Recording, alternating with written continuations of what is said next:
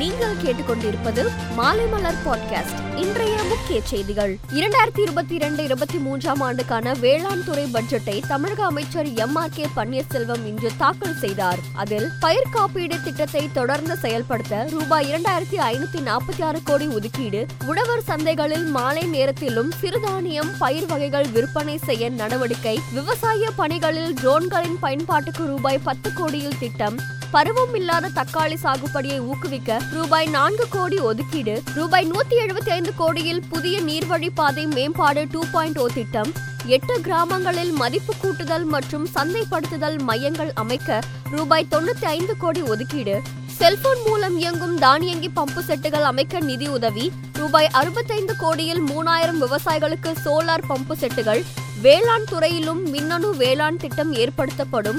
கரும்பு டன் ஒன்றுக்கு நூத்தி தொண்ணூத்தி ஐந்து ரூபாய் ஊக்கத்தொகை. விவசாயிகளுக்கு இலவச மின்சாரம் வழங்க டான்ஜெட்கோவுக்கு ரூபாய் ஐந்தாயிரத்தி நூத்தி ஐம்பத்தி ஏழு கோடி நிதி ஒதுக்கீடு போன்ற முக்கிய அம்சங்கள் இடம் பிடித்தன. திமுக ஆட்சியில் விவசாயிகள் அலைக்கழிக்கப்படுகிறார்கள். விவசாயிகளிடம் இருந்து கொள்முதல் செய்யும் நெல்லை அரசு முறையாக பாதுகாப்பது இல்லை என எதிர்க்கட்சி தலைவர் எடப்பாடி பழனிசாமி விமர்சனம் செய்துள்ளார். கொச்சியில் கட்டுமான பணியின் போது மண் சரிந்த நான்கு தொழிலாளர் போராளிகள் பரிதாபமாக உயிரிழந்தனர். அகில இந்திய காங்கிரஸ் தலைவர் பதவிக்கு சோனியா குடும்பத்தினர் இல்லாமல் காங்கிரஸ் மூத்த தலைவர்களில் ஒருவரை தேர்வு செய்ய ஆலோசிக்கப்பட இருப்பதாக தகவல் வெளியாகியுள்ளது. ரஷ்யா அமெரிக்கா இடையே மோதல் போக்கு இருந்து வரும் நிலையில் மூன்று ரஷ்ய விண்வெளி வீரர்கள் சர்வதேச விண்வெளி நிலையத்திற்கு சென்றுள்ளனர். தென்கொரியாவில் ஒரே நாளில் நான்கு லட்சம் பேர் கொரோனா தொற்றால் பாதிக்கப்பட்டுள்ளனர்.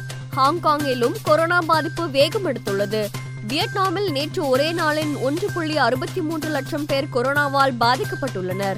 தென்கிழக்கு ஆசியாவில் கொரோனா பாதிப்பு அதிகரித்து வருவதாக தெரிவிக்கப்பட்டிருக்கிறது. உக்ரைனில் போரினால் பாதிக்கப்பட்டுள்ள குழந்தைகளுக்கு ஐந்து லட்சம் டாலர் நன்கொடை வழங்குவதாக ரோஜர் ஃபெடரர் அறிவித்துள்ளார்.